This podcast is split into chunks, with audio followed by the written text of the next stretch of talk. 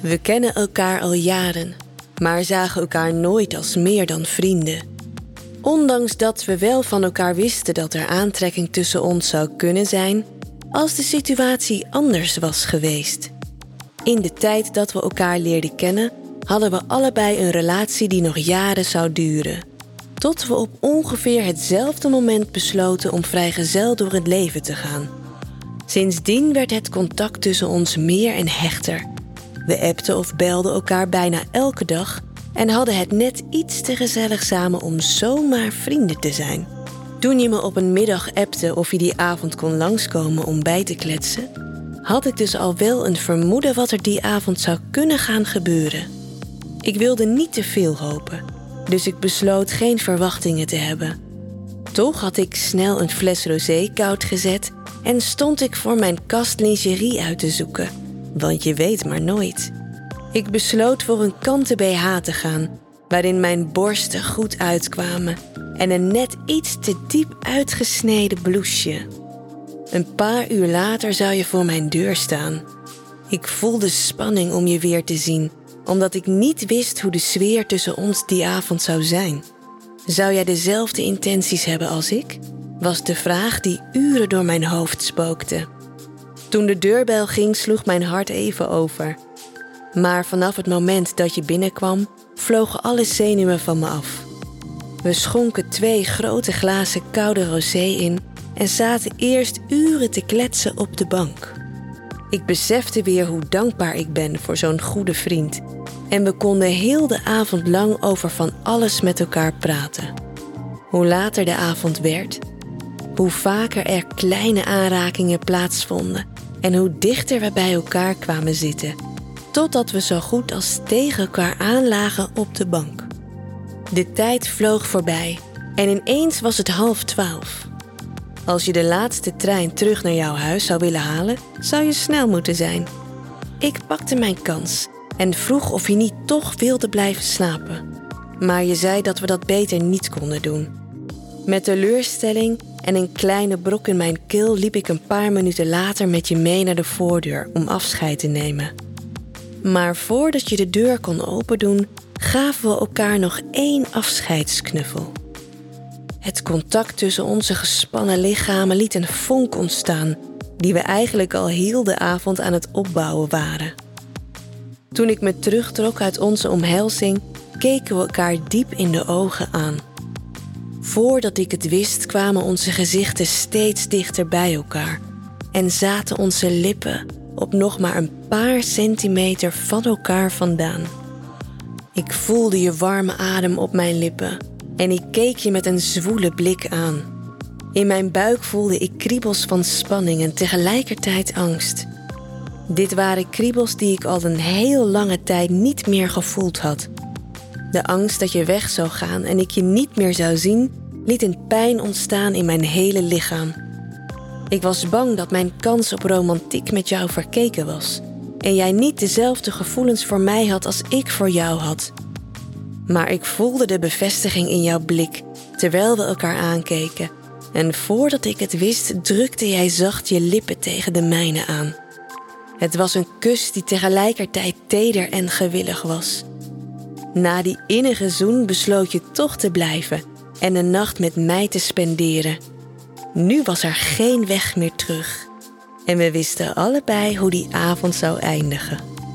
Na nog een tijd op de bank gekletst te hebben met nog een glas wijn, wisten we allebei dat we meer wilden, meer van elkaar nodig hadden dan die zoen die we eerder gedeeld hadden. Maar we voelden ook allebei niet de behoefte om haast te maken en wilden de tijd nemen om elkaar rustig te ontdekken. Na een aantal zwoele zoenen op de bank verplaatsten we ons naar de slaapkamer. Je zoende me heerlijk, terwijl je bovenop me kroop en ik werd opgewonden van wat er tegen mijn dij aandrukte. Langzaam gingen we steeds een stapje verder. Jouw hand streelde langzaam over mijn rug en blote huid tot je mijn borsten vond en die langzaam begon te masseren. Je keek me aan en vroeg of ik hier echt oké mee was. Ik twijfelde even. De vriendschap en band die we al jaren hebben wilde ik niet verpesten. Maar ik wist dat op dat moment alles wat ik wilde jou was. Ik besloot in het moment te leven en ik begon je te zoenen, vanuit pure lust en passie. Je trok mijn shirt uit en begon mijn borsten te zoenen, zo hard dat het een beetje pijn deed. Je lippen vonden mijn stijve tepels en je begon ze zachtjes te likken en te bijten. Daarna gingen jouw handen en mond naar mijn nek, mijn buik en steeds verder naar beneden. Ik stond in vuur en vlam en het voelde als alles wat ik nodig had. De warmte en gewilligheid van jouw zachte lippen op mijn huid maakte dat ik meer en meer wilde. Ik trok jouw shirt uit en begon op mijn beurt ook jouw lichaam te verkennen en te zoenen. Ik beet zachtjes in je oor en je slaakte een zachte zucht, gevolgd door een geile kreun die mij gek maakte van verlangen. Eén voor één gingen onze kledingstukken uit, tot we bijna naakt tegen elkaar aanlagen. Ik keek nog eens diep in je ogen en vroeg of je zeker wist dat je dit wilde, of je mij wilde. Het antwoord was zonder na te hoeven denken: ja. Ik trok de rest van je kleding uit en begon langzaam je pik te masseren. Eerst zacht, toen steeds harder. Je begon heerlijk te kreunen. Ik dacht maar aan één ding. Ik wil je proeven, likken, in me voelen. Ik wilde alles en ik wilde het snel. Ik begon je te pijpen en ik voelde je met heel je lichaam ervan genieten. Je pik werd nat en stond stijf omhoog, wachtend tot je in me mocht komen. Maar jij had geen haast. Je wilde mijn lijf verkennen en trok mijn inmiddels natte slipje uit. Je begon met te strelen, zoenen, proeven, steeds harder en dominanter. Je duwde je vingers in me met zoveel passie, zoals ik dat nog nooit gevoeld had. Alles wat je deed voelde geweldig en bijzonder vertrouwd. Je begon me te likken en ik moest mezelf bedwingen om niet nu al uit elkaar te spatten van verlangen en geilheid. Ik keek je aan en vroeg je om bij me naar binnen te gaan. Daar hoefde je geen seconde over te twijfelen. Je schoof je pik langzaam maar gedwongen bij me naar binnen en ik werd gevuld met het puurste verlangen dat ik ooit had gevoeld. En ik zag dat jij precies hetzelfde voelde. Je begon langzaam in me te stoten, maar al snel bewoog je steeds harder en sneller.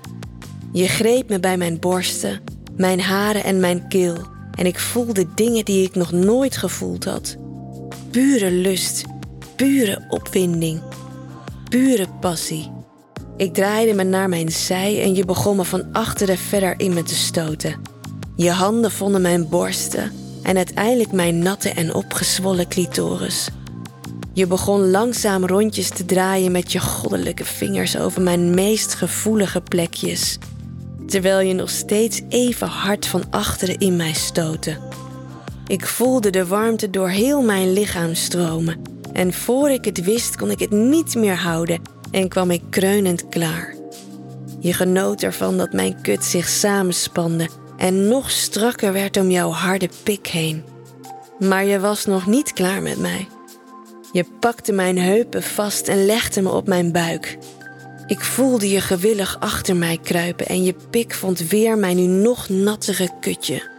Je stoten raakte precies de juiste plekjes en ik voelde weer een hoogtepunt opkomen. Jouw kreunen en ademhaling begonnen ook steeds harder en sneller te worden. Na nog een keer klaar te komen had ik het gevoel dat ik je niet meer aankon. Zo hard was je. Maar jij kon het ook niet meer aan. En een paar diepe maar langzame stoten later kwam je dan ook keihard klaar tegen mijn billen aan. Na een paar minuten uit te hijgen keken we elkaar aan. We konden allebei nog maar weinig woorden uitbrengen. Maar we wisten dat dit niet de laatste keer zou zijn dat we elkaars lichamen zouden verkennen en zouden eindigen met het mooiste en het grootste vuurwerk dat we ooit hadden gevoeld. Met dat gevoel vielen we dicht tegen elkaar aan, in een diepe slaap.